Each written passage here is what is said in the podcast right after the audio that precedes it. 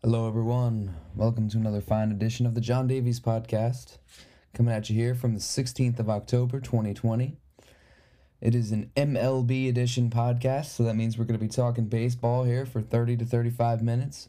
I'm going to give you my takes on the prospective World Series chances, um, the the division series, championship series, and league perspective as a whole right now. I just want to do a quick little roundup.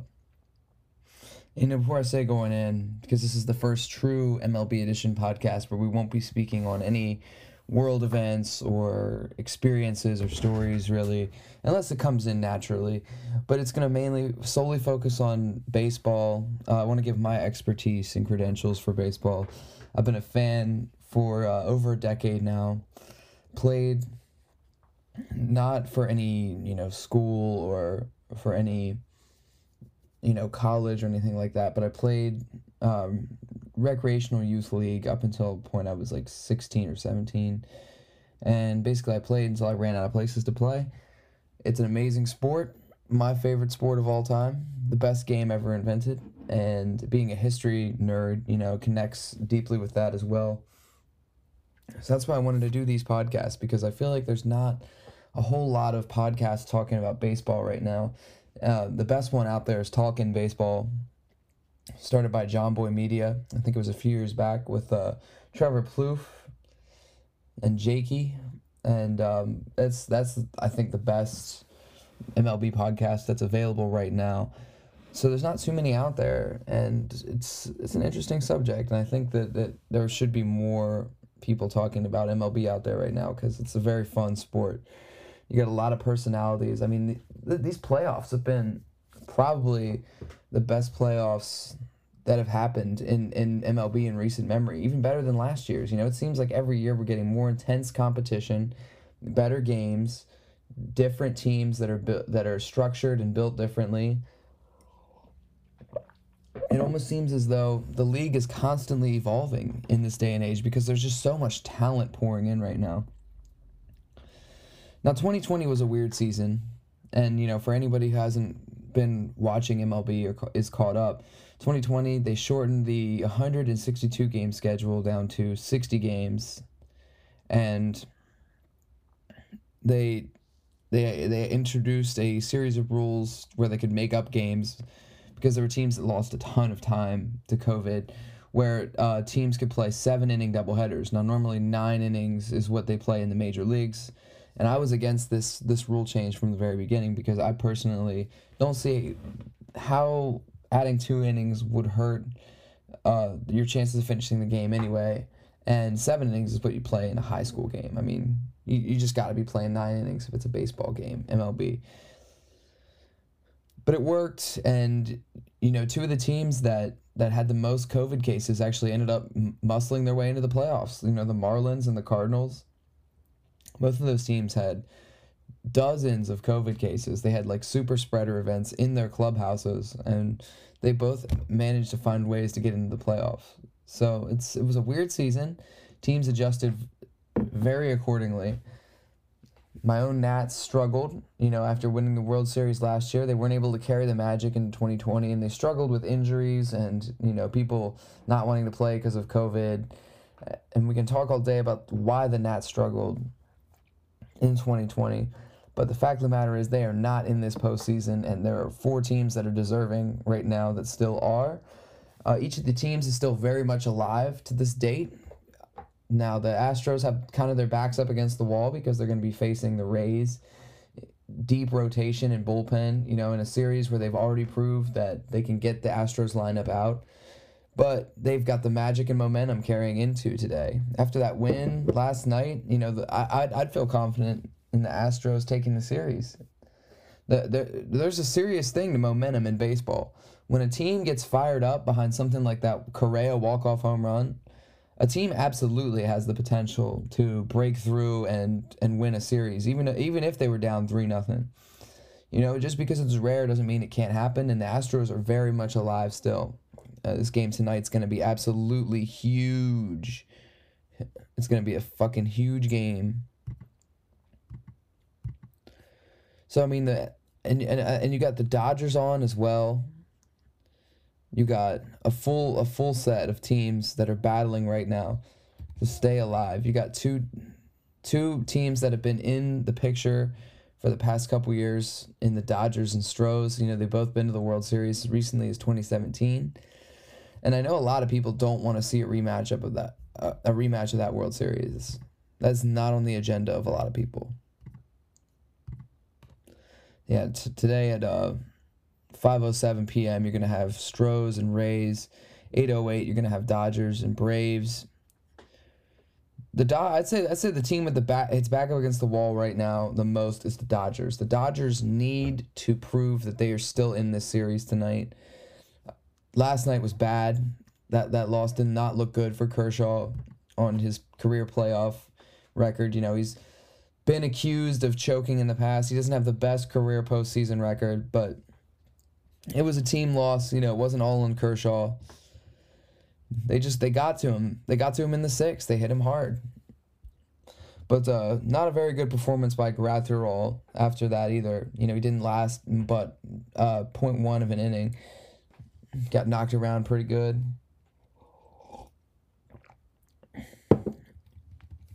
There's no there's no single loss here. I mean, in a 10 to 2 loss where Kershaw only gave up four runs. It wasn't all his fault, but not going to look good on his career playoff record there.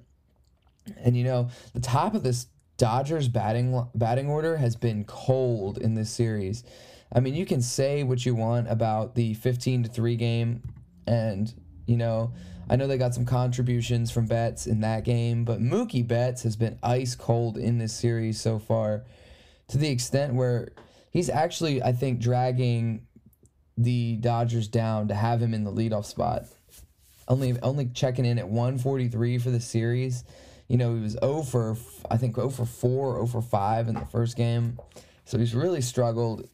He hasn't really walked a whole lot and I think that he's been he needs to get his back going and he absolutely can he's perfectly capable of it. He's one of the best players in MLB. But if you're gonna have him batting leadoff, then he's gonna have to step in. Now the Brave starter for tonight is still unannounced as of uh, I think it's like what 205 right now. Out of two as of 205 Eastern time, the Brave starter for tonight still unannounced for the NLCS Game Five. Uh, tonight for the Stros, is going to be uh, Valdez. What's his first name? Blake Snell is going to be pitching for the Rays. Sorry, Framber. I always forget. Framber Valdez is going to be pitching tonight. Um, career two one in the postseason. He's been excellent. Five and three this season. Uh, Eleven games pitched. Ten started. Worked his way into the rotation early in the year. Uh, Seventy innings pitched this year. Seventy six Ks. It's a pretty good ratio. A very good, very good walks hits per innings pitched he's got a nice curveball, Frambler Valdez. You know, he's Framber, Frambler. I called him Frambler. I am so sorry, sir. Good sir. He is he's a decent pitcher though. You know, he's a, he's a solid arm. Kind of reminds me a little bit of like a almost like a Jordan Zimmermann type guy. You know, he's got a very very tight breaking curveball, and if he fits in with that Astros pitching scheme very well. They have a couple guys that are sort of like that, like Lance McCullers Jr. Um, and even before him, uh, they had that that other guy that curveball guy. I for, I'm forgetting his name now, but he used to start for him. And Verlander obviously has a very, very electric curveball. So they all fit in well into the system. Greinke obviously still the, the Astros' best pitcher right now, and that was a fantastic start from him. He did exactly what you needed him to do as an ace on uh, yesterday, and so, or sorry, not yesterday, on Wednesday, and and so I think that everything's clicking right now for the Astros. The Rays have just been very good in this series. The Rays have just piled on offense in all kinds of ways. They found all different methods and statistical anomalies to stack their lineup in. And they are having great success right now. I think that it's still going to be tough for the Astros to pull this series out. Because, I mean, the Rays eh, they can win games in so many different ways because they're so they're so versatile that with their lineup, you know, they have so many guys they can plug in. I mean, there's there's a couple games in the series where Ji-Man Choi didn't even play, and he's one of the Rays' best players. You know, he didn't play at all in Game Three when they won five to two. He didn't make any appearance in Game Two. Or sorry, that would be Game One on the 16th. You know, Ji-Man is the best player on the Rays, and they don't even need him to win necessarily. So th- that tells you the, the roster depth that they have. They can plug in a guy, you know, like uh, you know Mike Brosseau or Hunter Renfroe, who can come through, you know, with a clutch hit. They can they have they have lineup depth. And even if they're unlike the Dodgers, even if the first three or four people in the lineup don't contribute at all, you know, the Rays have guys that can come through at the bottom of the order, the middle of the order. They have a lot of ways they can score. And that's it's that's what makes their team all the stranger because they scored a very high percentage of their runs in the regular season on home runs. And so it makes them all the weirder of a team. They're a weird they really are a weirdly structured team, the Rays are. The talent is very spread out at every position.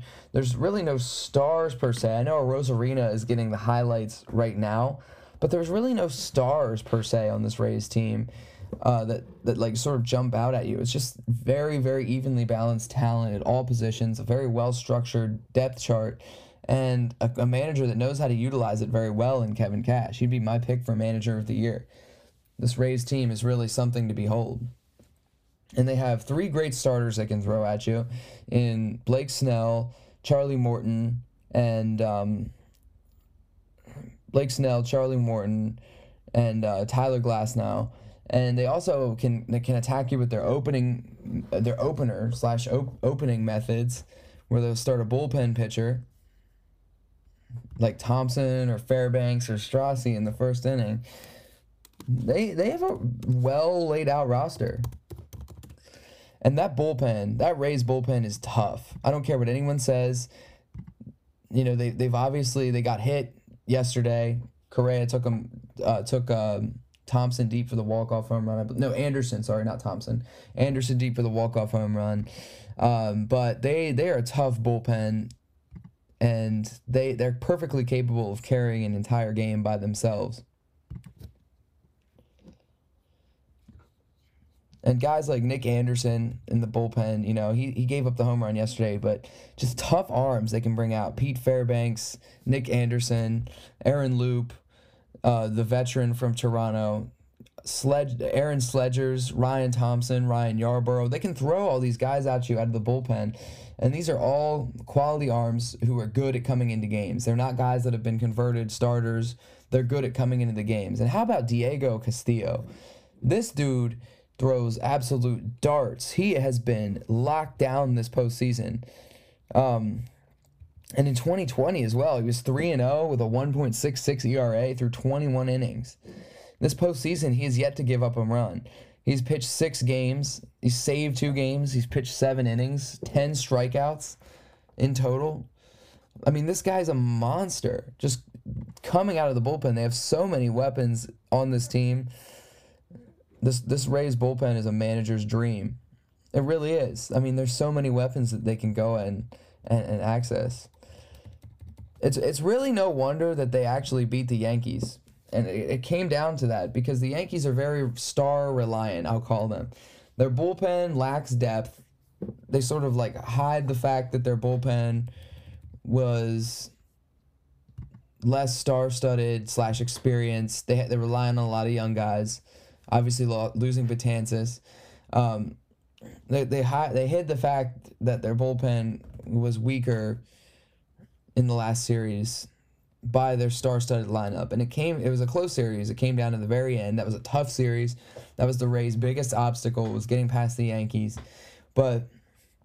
I think they were ultimately able to succeed because this bullpen is just so fucking deep when it when it comes to quality arms, quality developed arms that have been in the system for a while. Not, not not all necessarily guys that they picked. Like you know, Thompson drafted by the Astros. Loup came over, I believe, from the Blue Jays. I mean, he's a veteran arm, but like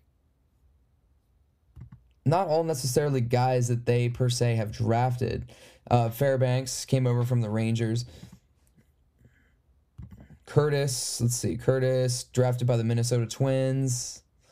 Diego Castillo is a guy that they have developed and mentored through their international program.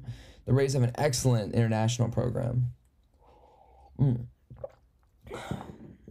Alvarado as well, another guy that came that came over from Venezuela. But you know the guys that that are like drafted, these these guys like Nick Anderson, Fairbanks, Thompson, they all came over from other organizations a while ago and they've worked themselves to be a part of this Rays system. The way that the Rays train their pitchers is is stellar. Their farm director, whoever it is, is quite possibly the best in MLB. I'm actually going to look that up right now because I'm curious.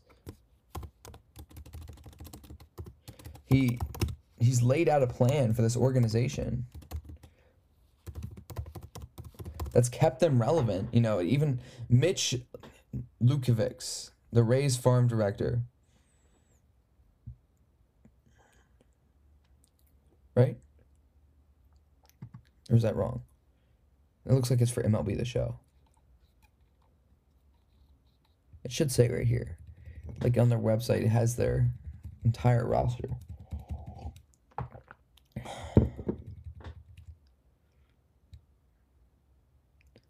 Just the whole team for the Rays organization, though. You know, one guy doesn't make doesn't make an entire team.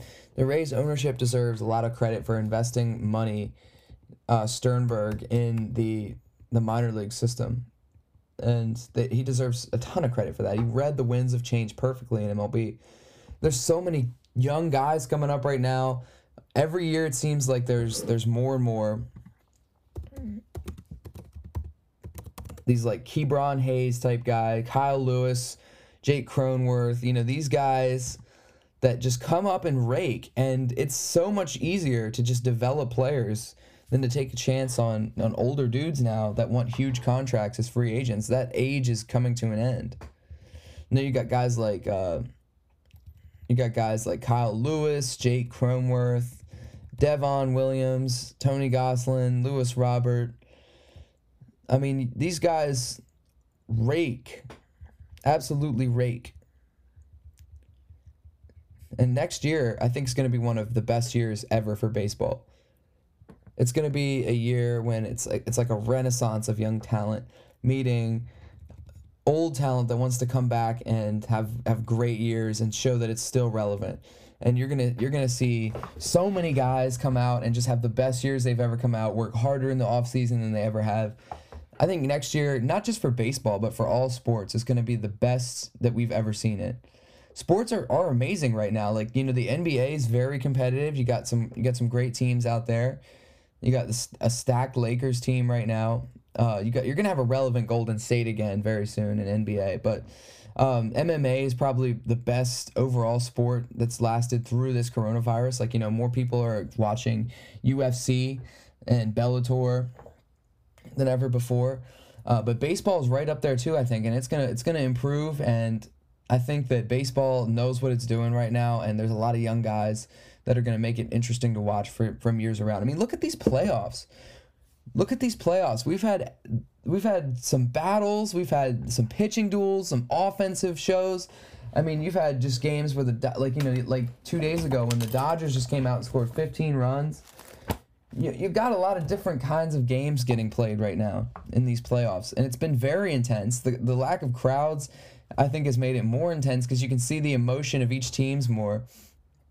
I just want to say though, watch that game in Texas last night, and I didn't even realize that the cardboard cutouts were weren't cardboard cutouts, but were people at first. It was such a breath of fresh air to see real fucking people out in the stands. I almost cried. I almost cried. I had to look at them for a second. I was like, they're moving. What is this? They're moving. They, they put some kind of animated card. I um, it's been so long that I almost forgot people even could go and watch games in person just because it's it's such a thing that we've we've gotten used to and it just made me think about how beautiful it's to finally be the days that we the day that we can take off the mask go out and like appreciate live events again and, and start and start living again things like baseball they help us live going to those summer baseball games those long summer nights it's something that you can't take away and expect people not to get sad. It's made me sad not being able to go to any games in person this year. Very, very sad. Not even a minor league game. And to see people able to do it again in Texas, I just want to give full props to that state. Uh, it's it's your governor, it's legislation, it's legislative body. Props. Props. They're doing it right out there in Texas. That new ballpark's a little whack. I don't know if I'm sold on that new ballpark yet, but they're definitely doing it right in Texas right now in terms of governing and leadership. I mean, that new ballpark is ugly. I'm sorry, dude. It's just so ugly. It looks like an indoor stadium. And I, I think I get it, it has a roof, but it's it's just so ugly. It, it, it, it, takes like the, the worst aspects of the Rays, the Rogers Centre, Miami, like all these new parks that have no character at all, and it makes them 10 times worse. I hate it. I Absolutely hate it. The old Ranger Stadium was fine. I mean, I get it. There were some seats that were blocked by poles and people didn't like it, but no, the Ranger Stadium is. The new Ranger Stadium is not good at all. I, I dislike it intensely. I don't know why they decided to get rid of the old park. Uh, Globe Life Field. Yeah, definitely do not like it at all. Old stadium, uh, Arlington, I believe, in Arlington. Uh, I forget what the. I forget what the old stadium was actually called, but it was definitely it was def. It was Globe Life Park in Arlington, so it, they definitely just changed the, the name and moved it to a different one. But the the stadium had more character. I think everybody can agree that it, it looked it's, it sort of looked like a brick palace from the distance. When you looked at it, you know you could you looked across the little lake in the distance, and, and you just saw it there, and it's it was a beautiful it, it's a beautiful stadium it really it really made you think of Texas. Now, one of the reasons they probably got rid of it was because they, it didn't have a roof in Texas. If you weren't in the know in this region of Texas, a very diverse state, but uh, unfortunately in this region of Texas, it gets very hot in the summertime. So guys were damn near passing out from heat stroke. I think Houston, yeah, Houston has a dome. Arizona has a dome. All these southwestern teams have domes because it gets very, very hot, and sometimes it's hard to play baseball when it's over 100 degrees. You know, but guys weren't complaining about that, I don't think. There was a lot of guys that loved that stadium. I mean, I know Ian Kinsler was one that he, he said he loved to hit in that ballpark. I mean, the ball would just fly out of old Ranger Stadium. Fly balls that looked like they were just going to be pop ups would fly out of that stadium. That. I'm gonna miss. I'm gonna miss that park. I'm gonna miss watching it on TV and never got the chance to go there in person. But I'm gonna definitely miss that park. I have to say the nicest stadium that I've ever been to in person was probably Pittsburgh.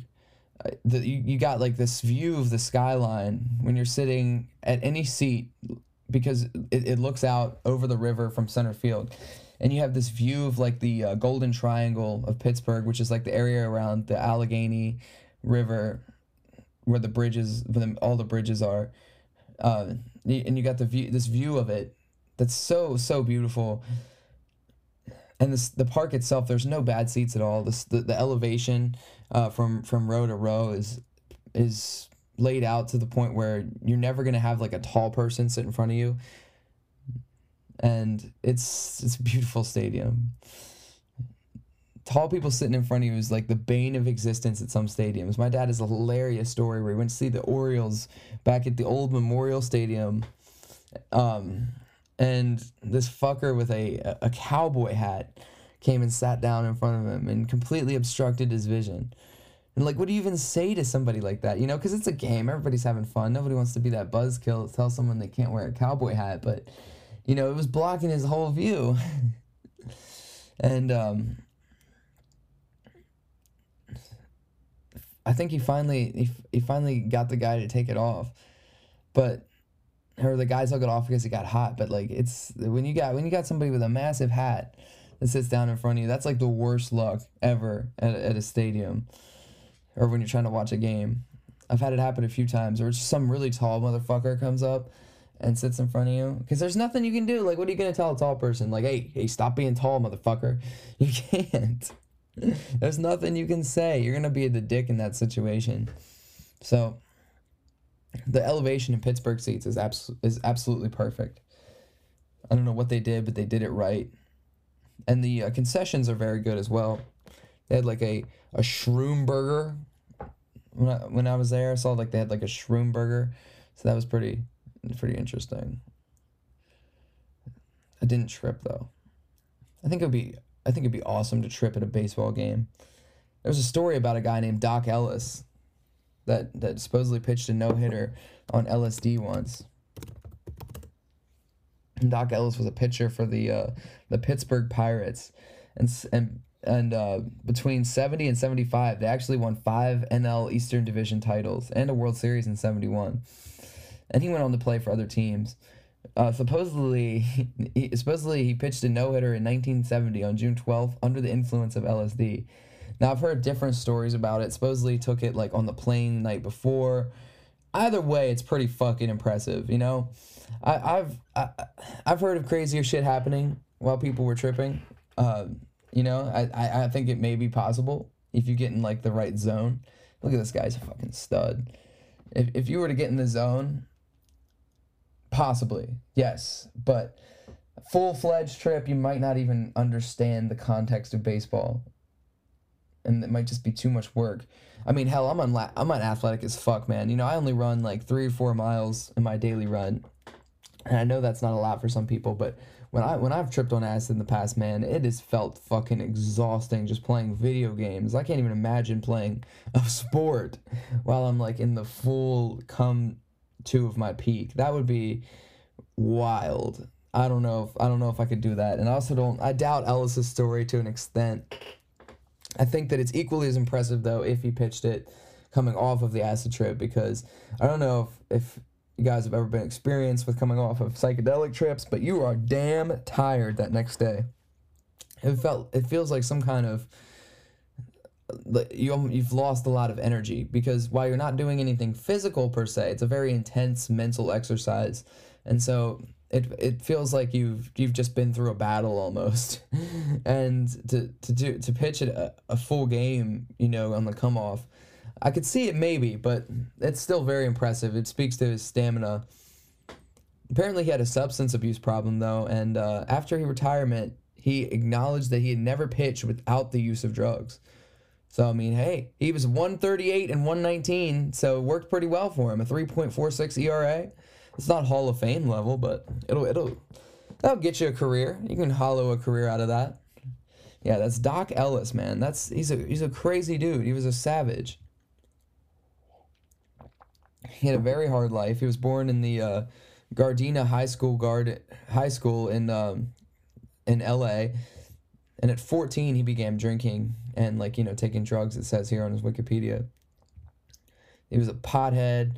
Uh, that's not a big surprise. A lot of baseball players are potheads. Um, and you know he he had been inspired by all these guys that he had seen growing up.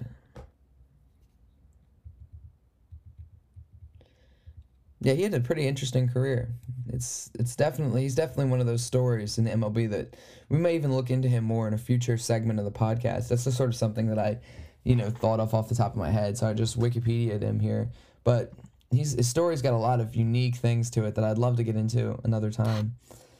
Um, but just real quick before we end this MLB edition podcast, I just want to talk about the uh, my perspective World Series chance uh, chances for each team and just basically my summary of the uh, championship series as a whole so far and where baseball's at as a sport. Just for just real quick, I think that as per Rays and Astros, I think the Rays definitely still take it. Arena's bat has been hot all playoffs. Going into the playoffs, I was expecting him to do well because it, it seemed like he was really heating up at the end of the season. But he's, I think he's outperforming everybody's standards. When I say the Rays lack a star, they have one right now. He just wasn't there during the regular season. Arozarena is their star right now. And I think he and Ji-Man Choi and the rest of that lineup, uh, have the potential to carry the Rays past the Astros because the, the Astros just lack the pitching depth that the Rays have. And even though they've won two back to back games, they're going to have to win two more to win the series. And I just don't see them beating the Rays twice. But, you know, crazier things have happened. So, you know, go out there and prove me wrong, Astros. The entire nation's rooting against you so far this year. So I think that the the Rays and Astros definitely going to the Rays. Dod- as for Dodgers and Braves, I think that the Braves will definitely take it. The Dodgers have their backs up against the wall right now. They've gone through the better part of their rotation, and the Braves have dis- dispelled it. And the Rays have even got through a rocky start themselves in the 15 to uh, 3 game. So I think that the Dodgers are definitely going to be losing this one. And it's funny. It's just so funny because of all the complaining that the Dodgers have done about, you know, not getting a fair shake in 2017. And, you know, he had Joe, Joe Kelly's hilarious pouty face, uh, nice swing bitch to Carlos Correa earlier in the year. And as always, when the Dodgers get the chance to actually show up and play, they lose and choke. And it's just so funny how that keeps playing out every single year. I, I'm, I'm not a Dodger hater, but I just I see what I I report what I see and what I see is not good for Dodger fans. I, I feel sorry for you guys. They break your heart every single year. And the Dodgers definitely have their back up against the wall. They're gonna have to get a couple good starts going and completely change the momentum of the entire series away from the Acuna, Albies, Swanson led Brave squad that just seems so hot right now. It's got pitching, hitting, really everything. I, I don't think there's any way that the Dodgers pull that series out. I think you're going to be looking at a Braves Rays World Series, but worst case scenario for the majority of America, it's going to be Astros Braves. So you know, those are my predictions. Um, I think these playoffs have been great for the league though because they've been super exciting. You've had total personalities like a Arozarena, uh, Cody Bellinger on the Dodgers with his stoned belly look. Uh, you had the electric uh, Padres, Slam Diego, Manny Machado just going crazy. The one game when the, the uh, Dodgers relief pitcher was celebrating. It's just it's very intense and it's very it's very good look for baseball. I don't think they should keep the extended playoffs in in 2021 just because I think it'll reward teams for finishing lower in the standings and it just it won't we won't be able to do that when we have a full season. But this this this year's been a total treat. Uh, it's gotten off the ground from nothing, and I give MLB a lot of credit for pulling off a good season in the midst of coronavirus. I really do. I think the MLB's really gotten their shit together this year, and they made it work under under pretty pretty uncertain circumstances. So give full credit to that. Uh, the commissioner did a very very good job putting things together. Oh, Robbie Manfred. I wasn't sure about him as commissioner. I think this was his first true test, but um, and and I'm not really. I don't know. A lot of people were were getting on Manfred about the way he handled the Astros situation with the cheat with you know the cheating and yeah, I can understand the wanting the players to get suspended. I I thought I was amongst the people myself that thought maybe it would be best if they got suspended, but Correa and Springer and Bregman and Altuve, there's no way that we can know how involved they were in the cheating scandal if ML because MLB hasn't really released anything. Maybe MLB knows something we don't, but there's no way that we can know for sure they were involved. And I think that I don't think MLB does either, and I think that's why they weren't fully suspended. Because banging a trash can, whether people like to admit it or not, it doesn't help you that much in a baseball game. I feel like the only way it would ever help you would be is if it was a very low attendance game with a guy who was taking a long time between pitches to throw, like a slow worker, uh, like the Daniel Farquhar uh, video that, that came out was just pretty damning. I think absolutely the trash can banging helped Springer hit a home run against him there. But as for how it would help you in an intense playoff game, I don't think that it would. I don't think there's any way you can say that it would, and it's it's just not realistic to blame an entire season's victories or loss on on one thing like that. So I absolved. I actually absolved the Astros in the playoffs of their cheating. Uh, I don't think that they did any kind of crazy like cybernetic baseball cheating. Uh, I don't absolve them of potentially using the trash can thing in, in the regular season. I think that's that's shitty, and it's you saw AJ Hinch fully pay the price for that He fully paid the price. You know, he, he stepped in and took the entire blow, and he had to step down. You give Dusty Baker, the uh, Astros' new manager, credit for stepping in in that intense environment where the entire league hates you. You got guys throwing at you. You got, you know, people saying that they're going to take justice into their own hands. And that's why MLB was so strict with the suspensions to Joe Kelly. And I know Manfred got a lot of heat for that. He got a lot of heat for what happened to uh, Joe Kelly. But uh, it's time to it's time for the Dodgers to shut up and play ball. It really is. This playoffs, it's been pretty pathetic. You know, they talk mad shit, and then when they get into the playoffs, they always choke. That's how it always is. So, if I'm the Dodgers, I'm looking to improve that next year. I don't think they're winning this series. Uh, this has been an MLB edition podcast from the John Davies podcast. I'm going to go ahead and wrap this up here. And I look forward to watching the uh, resolution of these two series tonight. I think you heard it again here first, folks. We're going to get Rays Braves World Series at worst, Astros Braves, but one of those two combinations. I'll check back in again when we see it. Hopefully, I'll bring, I'll bring on old Pappy Fogel for the next podcast. And everybody take it easy. Peace.